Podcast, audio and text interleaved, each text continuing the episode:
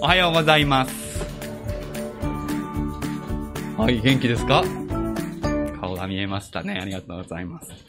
さて、タンポポの子供たちはよく外で泥系をします。まだ泥系をしたことがない人がこの中にいますかね？いたらぜひやってください。あの、泥系はいい遊びです。えー知らない人はいないと思いますが、一応説明しますけど、警察と泥棒に分かれて、宝物をね、奪ったり守ったりするやつですね。うん。で、あの遊びはよく考えてみたんですけど、おこれは神様を信じて生きていくのに、それを学ぶのに、とても役立つゲームだということが最近分かりました。どこが役立つか、今から話します。今日のポイントはね、警察に捕まった泥棒がどうするかっていうことを考えてほしいと思います。警察に捕まった泥棒は何をしますか？他の泥棒が助けてくれるの。におー。そう。他の泥棒が助けてくれるのを待つんだけど、こうやって待つ？手を伸ばして、手を伸ばして待つ？じゃあ、ここれこれだけ？こうやって待ってる？ちょっと動いて、こうやって待ってるこれカバディ？みたいな。え？口は何も使わない？そうそう助けてって言うよね。ね、自分が捕まったことをアピールして、助けてって言いますよ。これ、黙ってこう、なんかね、あの、だいたいあそこのところに捕まると嫌だけど、こうやって、笑ってる人いないよ。ね？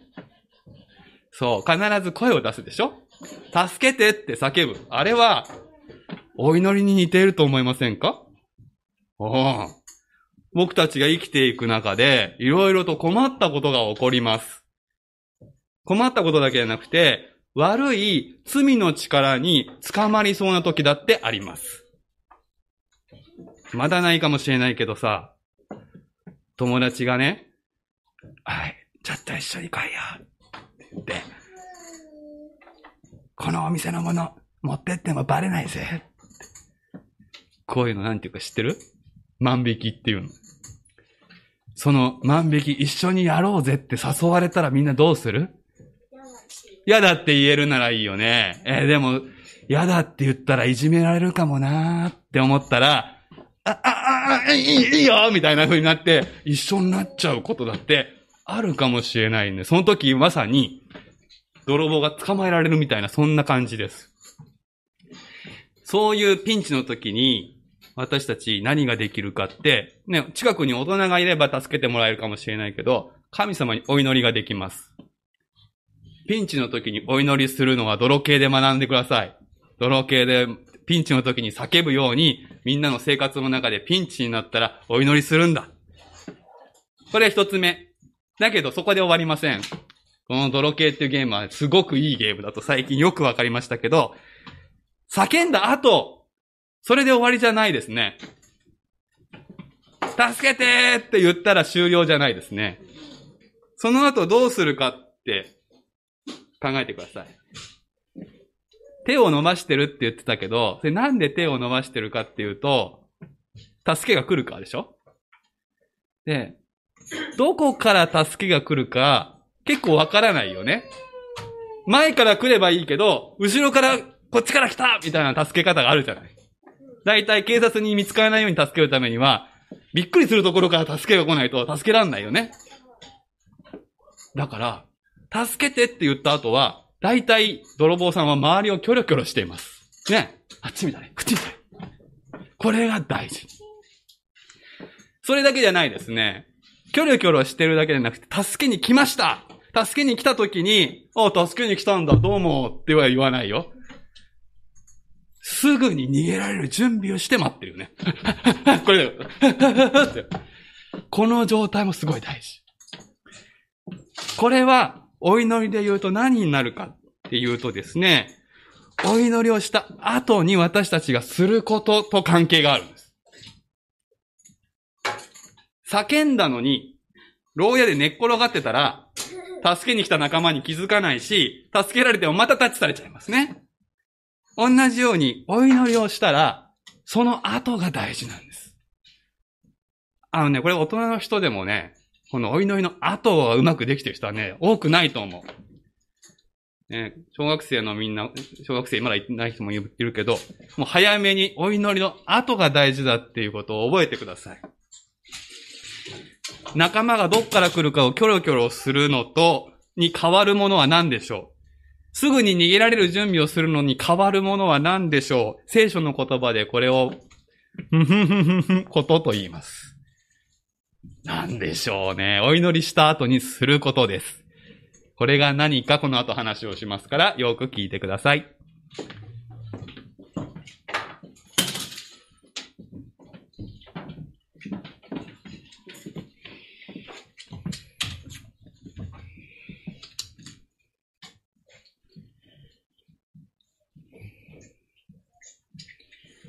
それでは聖書をお読みします。詩編33編を開きください。旧約聖書の963ページです。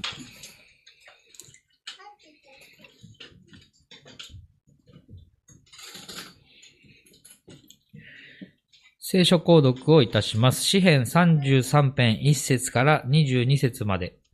司会者が奇数節をお読みしますので、皆さんは偶数節をお読みください。最後の22節はご一緒にお願いします。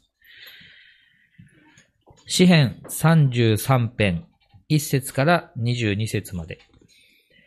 正しい者たち、主を喜び歌え。賛美はすぐな人たちにふさわしい。盾ごとに合わせて主に感謝せよ。十言のことに合わせて褒め歌を歌え。新しい歌を主に歌え。喜びの叫びとともに、巧みに弦を書き鳴らせ。誠に主の言葉はまっすぐで、その見業はことごとく真実である。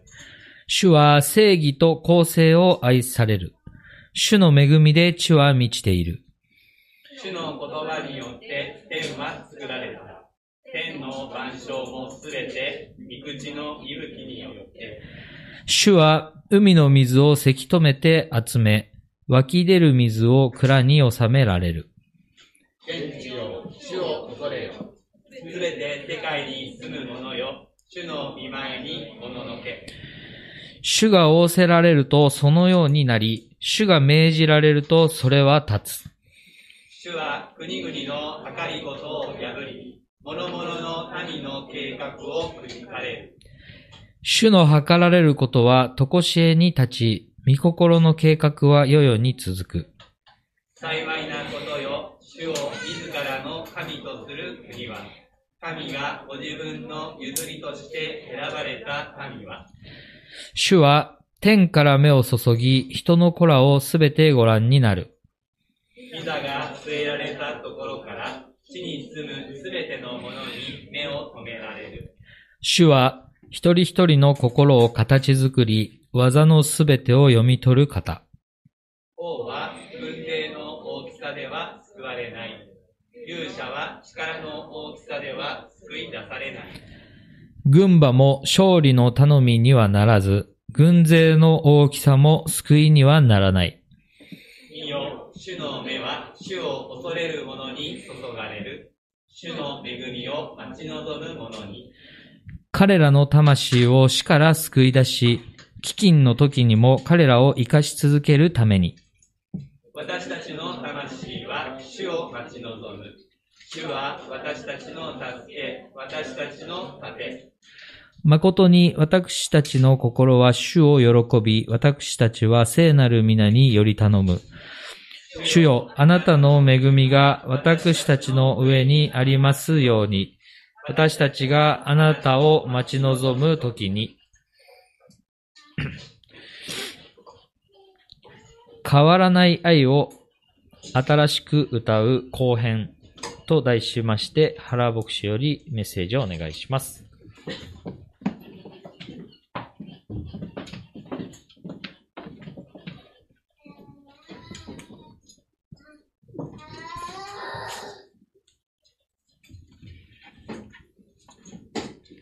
新しい歌を主に歌え。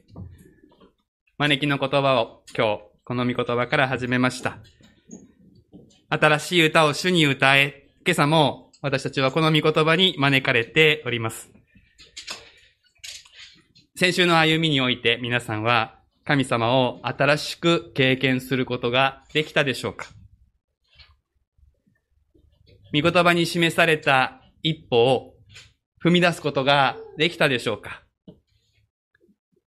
今、新鮮な歌を持って神様を礼拝することができているでしょうか習慣で、惰性で礼拝することから打ち破られて新しい歌をここに持ってこれているでしょうか御言葉に示された一歩。そう聞いて皆さんの心に何が思い浮かぶでしょうか御言葉に示された一歩、様々な次元があります。自分の心についての一歩ということもあるでしょう。自分の行動についての一歩。食生活の一歩。これは食べないようにしようとかね。生活リズムの一歩。あと30分早く寝ようとかね。品性について取り組むべき一歩が示されることもあるでしょうし、奉仕について、神様との関係においての一歩、あるいは家族関係における一歩、職場関係においての一歩。御言葉が関係しない世界はどこにもありません。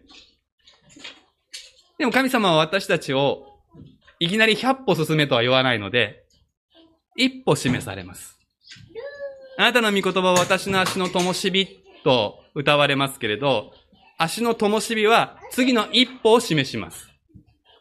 30歩先まで照らす光を私たちに与えられていないのです。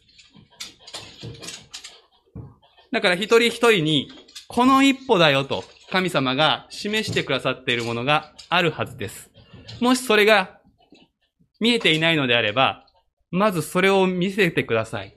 その一歩を教えてくださいと祈るところから始めなくては、私たちは新しく主に歌うことができないでいましょう。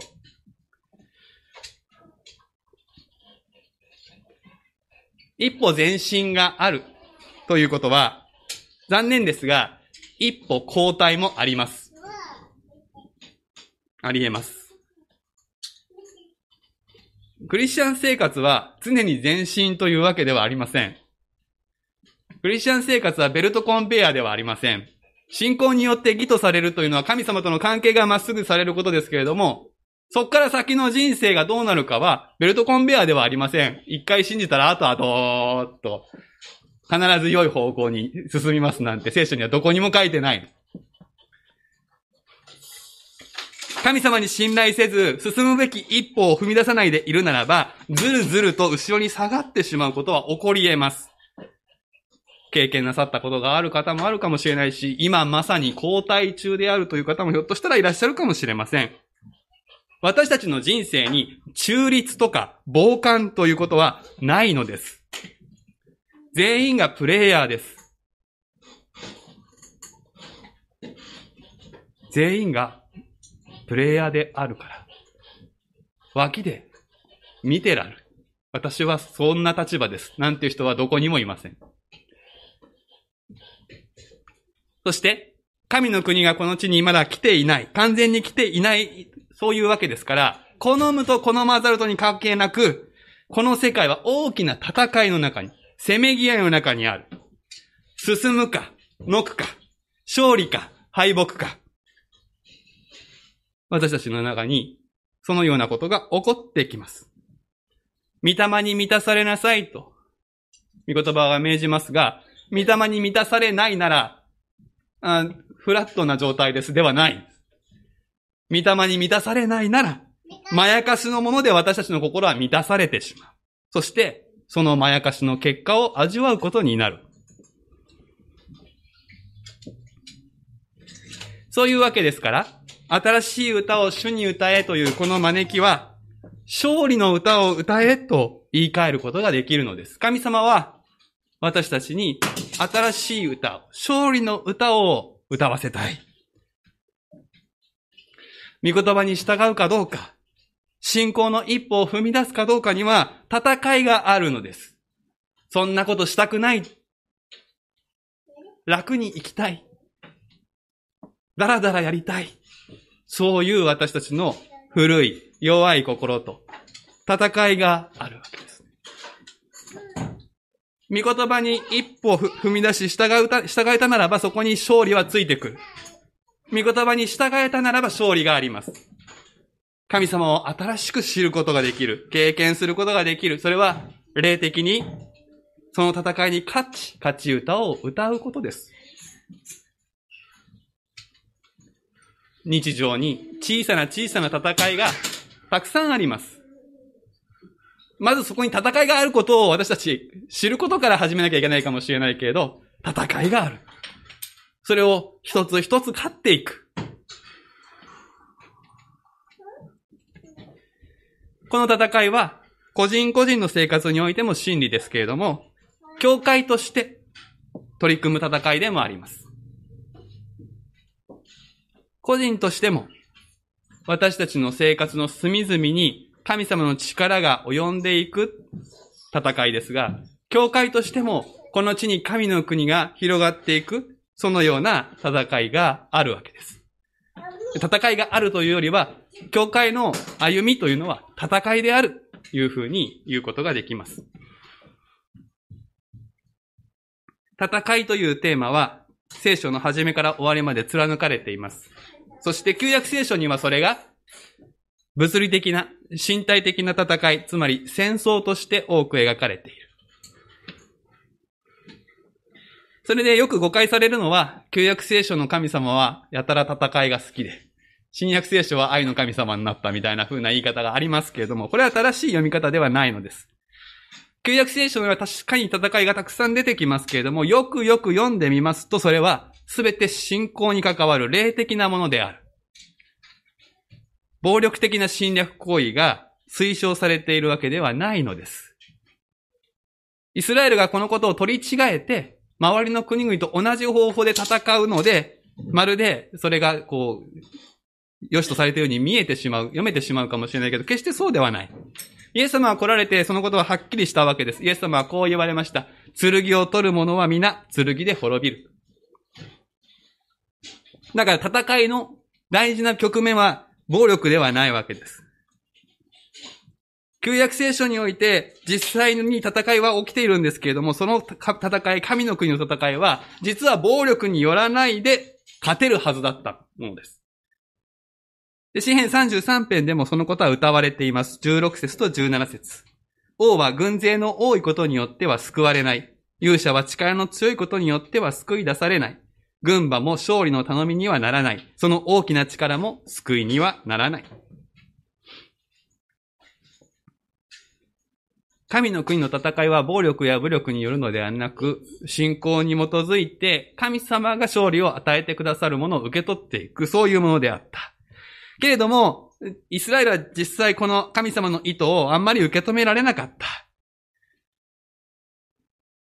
ただ、たまに、実際に敵が迫って、国境線が脅かされるような事態の中で、ごくたまに、人間の武力によらずに勝利したケースというのが、わずか存在しますね。聖書を読んでいくとそういう場面はいくつかあります。神の民は、神の国のために戦うのですけれども、実際は神ご自身が戦ってくださるのを見守ること、待ち望むことが約束、や役割であった。神の民は不思議な戦いをするんですね。ヒゼキヤという王様が一度、この戦いをうまく勝ち抜いたことがありますけど、その時にヒゼキヤは何をしたかっていうと、軍隊の前に聖火隊を置いたんです。戦わずして勝ちました、その戦いは。賛美しただけですけど、神様が代わりに戦って勝利を取られました。これは一つの良いモデルです。あるいは、出エジプトの時に、海の前で、後ろから追いかけてくるあのエジプト軍に対して、神様が戦ってくださるから、あなたたちは黙っていなさい。ただ見ていなさいと、神様はおっしゃる。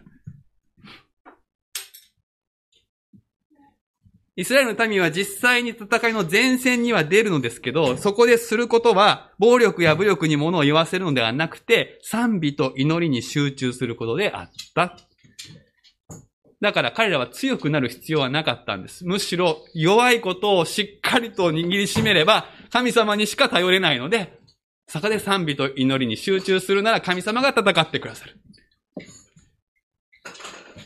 で、こういう旧約聖書の物語は、全部全部私たちが今向き合うべき戦いを理解するためのモデルであるわけです。どうしたら勝てるのか、どうしたら負けるのか、教えてくれるわけです。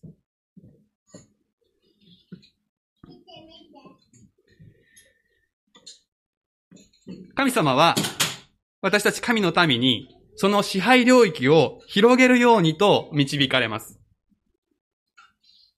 イスラエルは約束の地としてある範囲を与えられていたわけですけれども、そこに住むためには信仰による戦いをして支配領域を広げる必要がありました。そして神の国が広げられるべきということは、今日でも変わりません。これは実際的なエリアでもあるし、私たちの生活のいろいろな局面においてもそうです。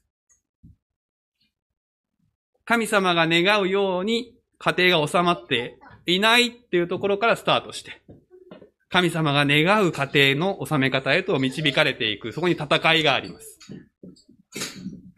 職場もそうです。地域もそうです。神の国ではないというところは、罪と死の支配下にあるところです。先日ある青年の人がですね、あの職場の実習っていうかインターンみたいなのに行ったわけですね。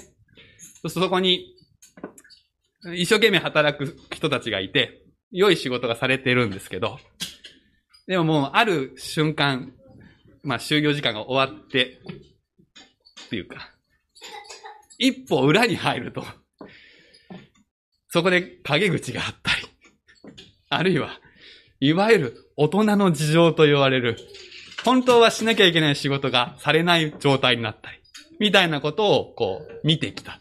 いう話を聞きました。そう、大人の事情の部分が、大体の場合、罪と死の支配下にあって死んでいる部分ですね。本当ならこうでなきゃいけないんだけれども、めんどくさいとか、いろんな理由で、なされない。つまりそこには義が、正義がない。世の中そういうことが、あちらこちらにあります。大人はそれを上手に仕方ないと諦めてしまうかもしれないけれども、神の国の視点で見たらそこはやっぱり仕方ない場所ではない。簡単にそれを突破できるほどの問題ではないことは分かっていますが、でもそこに神の力が働いていくことを私たち願う必要があるわけです。なぜなら、その死の陰で誰かが苦しんでいたり、誰かが助けを求めているのに届かないということが起こるからです。別の言い方をすれば、荒野はパラダイスで塗り替えられるべきです。パラダイス、ソナは広げられて、荒野は開拓されなくてはいけないのです。倒すべきは人ではありません。批判するべきは人ではない。そこに囚われている人たちがいるんです。罪と死の力に囚われている人たちが解放されなくてはいけない。そこに神の国の広がりがあります。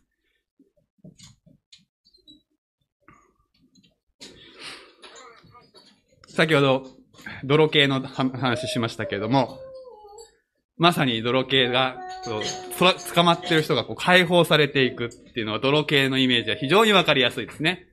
今私たちは、あの、奴隷制度を持っていませんので、人が捕まった状態ってあんまりイメージできないけど、泥系は一番理解できます。捕まってる状態から解放される。これが神様のしてくださるあがないです。私たちの心が、私たちの魂が、神様ではないものに捉えられて捕まっている状態から解放されていく。そこに御国が来ます。その御国に仕える教会を立て上げていくということは、究極的な善であり良いことですけれども、戦いでもあるということ。地上の教会は戦う教会であると、昔から言われておりますけど、私たちはこのことを忘れてはいけない。教会は戦いの最前線に置かれています。イスラエルは、責めることばかりできたわけではなかったのです。たびたび脅かされました。国境線が揺るがされる。そんなことがたびたび起こる。でもそれもですね、やっぱり見ていくと、物理的なこと、敵がいることが問題ではないんです。イスラエルの中に偶像礼拝が入り込んでくる。神の国ではない方法で国が治められていくときに結果として外国からの侵入や侵略が起こった。それが聖書の物語ることです。だから敵の存在は実は問題ではない。教会も同じです。教会も広がるばかりではないのです。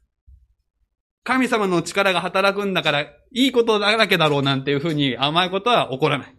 責められることもあります。危機的な状況に陥ることが教会だってあります。教会の中に隠れた偶像が持ち込まれる時です。それは。教会が神の国ではない方法で収められてしまうときに、実際に教会は小さくなり削られ、失われることだってあります。戦いは最前線で起こります。誤解のないように申し上げます。神様は、ご自分の子供たち、私たちを見捨てることは決してありません。私たちに与えられた永遠の命が失われることは決してありません。けれども、教会がどうなるかはそれとは別の次元です。神の国がどうなるかは別の次元です。神の国が交代することはないとはどこにも書いてありません。神の国はベルトコンベヤーではないからです。神様は教会を勝利に導く力を持っておられますけれども、それは自動的に教会が勝利するという意味ではありません。それは私たちの個人生活においても同じです。神様は、この地を、御国に、その御国をもたらす計画を立てておられて、そしてそのは計りごとはもう2000年を超えた長期的な、ロングスパンで考えられているものであり、そしてこれは必ず成就します。けれども、その大きな計画の中で、私たちが良い働きをすることができるかどうかは、どこにも確約されていません。何度も言います。神様の計画はベルトコンベヤではないからです。私たちの一歩、私たちの決意、私たちの覚悟を神様は見ていてくださるんです。期待して待っていてくださるんです。幸いなことよ、主を己の神とするその国は、神がご自分、ご自身のものとしてお選びになったその民はと歌われています。もうこれは本当にそうだなと思うんです。神様が私たちの味方であり、私たちが神様の国のメンバーになった。これ最高に幸せなことです。神様の計画のために召されて、その手足として奉仕できる。何しろこれはくじけないんですから。永遠に残る仕事です。でも、神の国のメンバーになれば、それであとは大丈夫ということではない。13節天、主は天から目を注ぎ、人の子らを残らずご覧になる。見住まいのところから地に住むすべてのものに目を注がれる。主は彼らの心をそれぞれ皆作り、彼らの技をすべて読み取る方、言われています。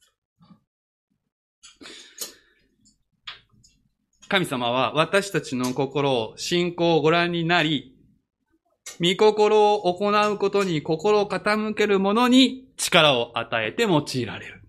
これが神様の原則です。神様の力は、御心を行う、そのことに心を傾ける者に注がれていきます。だから神様は一人一人のことを見ていてくださる。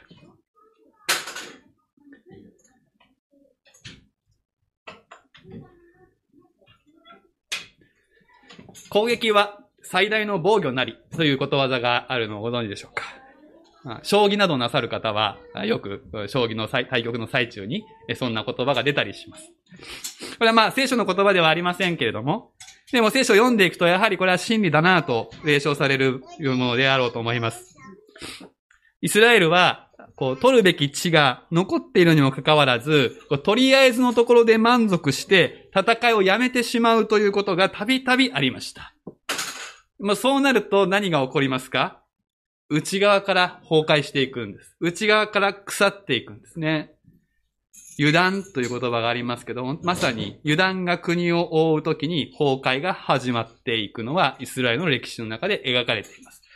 ソロモン王様の時代にまさにそれが起こりました。ソロモン王様の時代は経済的にはとても繁栄して、非常に良い状態のように描かれていますけど、その時代のど真ん中で偶像礼拝が始まり、そのど真ん中でイスラエルは腐っていったんです。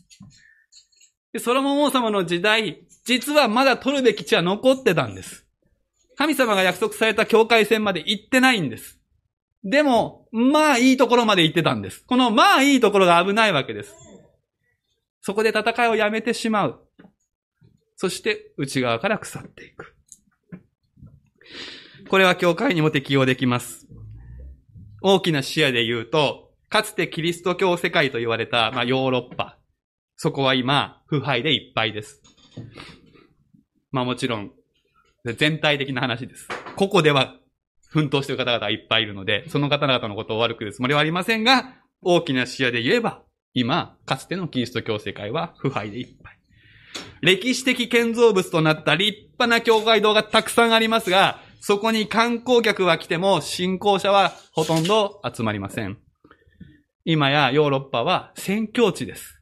宣教師を送らなければいけない場所になっています。すべてがこの問題に集約されるわけではないでしょうけど、でもやはり神の国という聖書の中心的なメッセージ、この大きなビジョンと方向性を見失った教会が内向きになっていき、どうしたら教会が次世代も生き残ることができるかということばかり考えるようになっていった。そのことと無関係ではないでしょう。教会の使命を忘れて、ただ教会が続くこととか、ただ教会員が増えることだけを考えるようになったら、もうそれは終わりの始まりです。この危険から私たちタンポポ教会が無縁だということはできないと思います。もちろん、賛美は、教会がピンチに直面してそれを脱出するという経験によって新しくされることがあります。それは神様の憐れみだと思うんです。敵に取り囲まれ、絶対絶命のピンチという中で神様が助けを送ってくださって、私たちの盾になってくださり、敵を追い返してくださるという経験。教会にいろんなピンチが起こるたびに私たちはそれを乗り越えて新しい歌を歌わせてくださる神様を新しく知ることがあります。でも、危機を乗り越え続けるだけっていうのは神様の御心のど真ん中ではないです。私たちは守りに召されてるんではないからです。御言葉の中で神様が私たちの盾であると告白されていますよね。つまり、守りは神様がするって。だとしたら私たちはその守りに信頼して攻めるように、そう願われているわけです。子供たちも若い人たちも覚えておいてほしいのですが、神様は私たちに平穏無事な人生を歩ませたいというよりも、ダイナミックなチャレンジに満ちた冒険の人生を歩ませたいんです。クリスチャンになるということは、そういうことです。今、洗礼準備していますけど、洗礼準備の一番最初に確認することは、クリスチャンとして生きていくっていうのは冒険だっていうことを確認するんですね。ですよね。神様とどういう冒険をするのか。それが私たち問われています。なんとなく、筒がなくですね。いわゆる、筒がなく人生を遂げたいって、私たち思うかもしれないけれど、それは現実を見見誤ってるわけですよ。現実は戦いのど真ん中に私たちいるんです。霊的に。その霊的な戦いのど真ん中にいて、筒がなくなんてことはありえない。なんか、こうしてこうしてこうしていけば、人生それなりにうまくいくんじゃないかって思うかもしれないけど、そんなことは起こらないんです。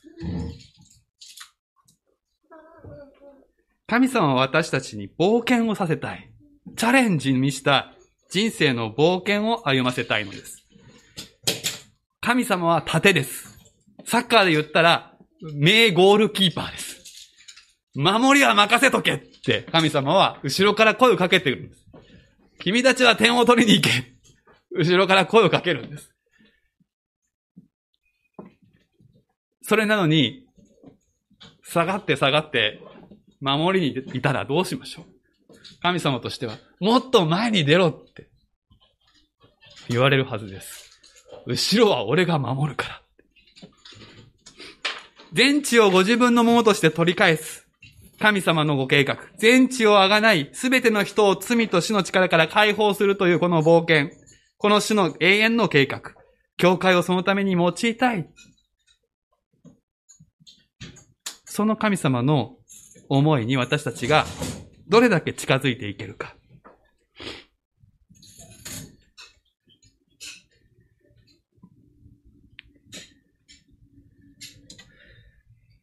勝利の歌を歌うには、勝つには秘訣があります。神の国が広げられ、感謝と賛美の歌を新しく歌うための秘訣があります。教会が今までやったことのない一歩に踏み出して、新しく神様を体験する、そのための秘訣、それは、待ち望むことです。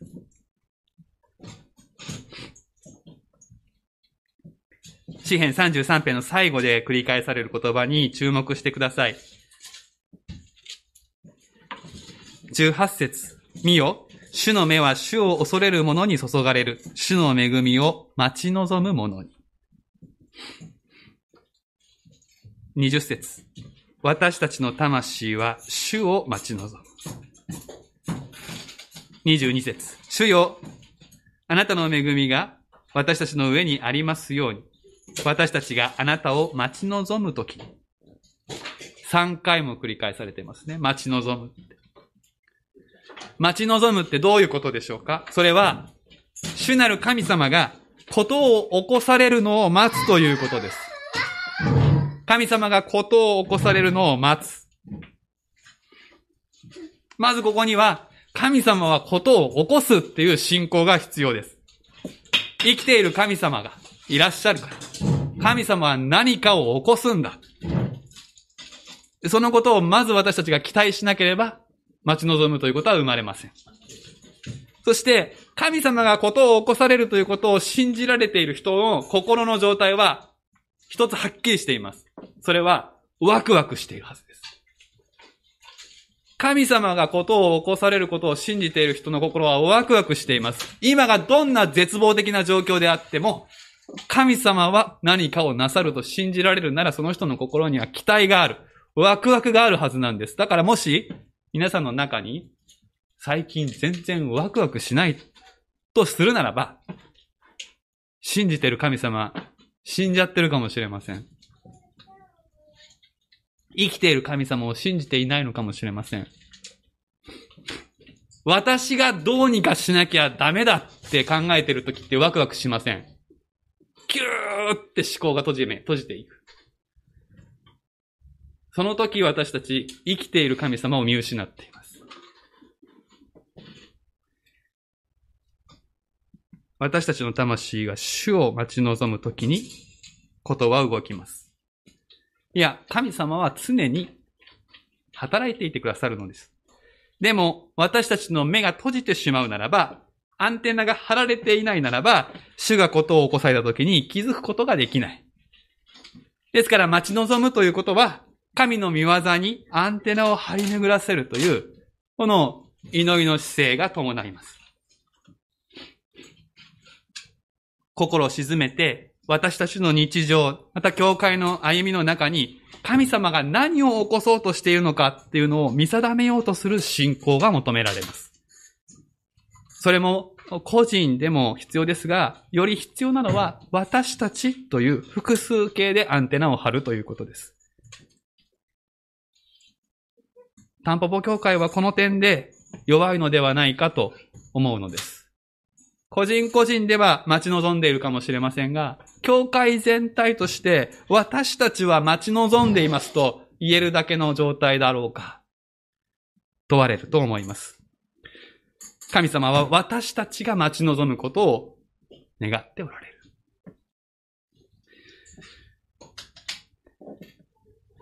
待ち望むということをさらに言い換えるならば、それは私たちの手を止めて、神様に働いていただくスペースを作るということです。それは時間的なスペースとして理解すると一番わかりやすいと思います。この21世紀のこの社会は非常に quick response 社会だと思います。即答即応が至上命題のような社会。そういう中ですけれども、そこであえて間を置くということ。あえて様子を見る。そのことを私たち知恵として選ぶことができたら、待ち望むことを一つ具体化できます。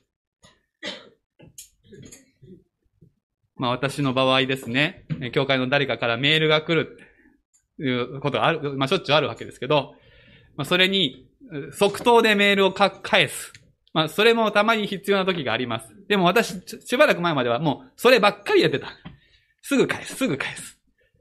それってまあ、サービスとしてはいいかもしれないけど、でもそこでこう今ね、見言葉を学びながら考えたわけです。私が返しちゃわない間、なんか相談事がメールが来て、返さない間は、その人を待ってるわけですから、この待ちの間に神様がその人に何かをするかもしれないわけですね。あるいは、メールが返ってこない間もその人が不安になれば祈るかもしれないし、そこに神様の働く隙間が生まれるわけです。これをもうポンポンポンポン返してしまうと、神様の働く間がなくなる。日本語に間抜けってことがありますけど、まさに間がなくなると間抜けです。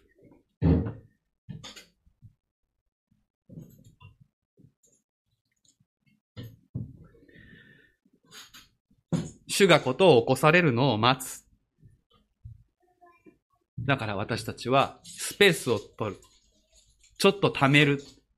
貯めて祈る。すぐに応答しない。すぐに反応しないという知恵もまた必要です。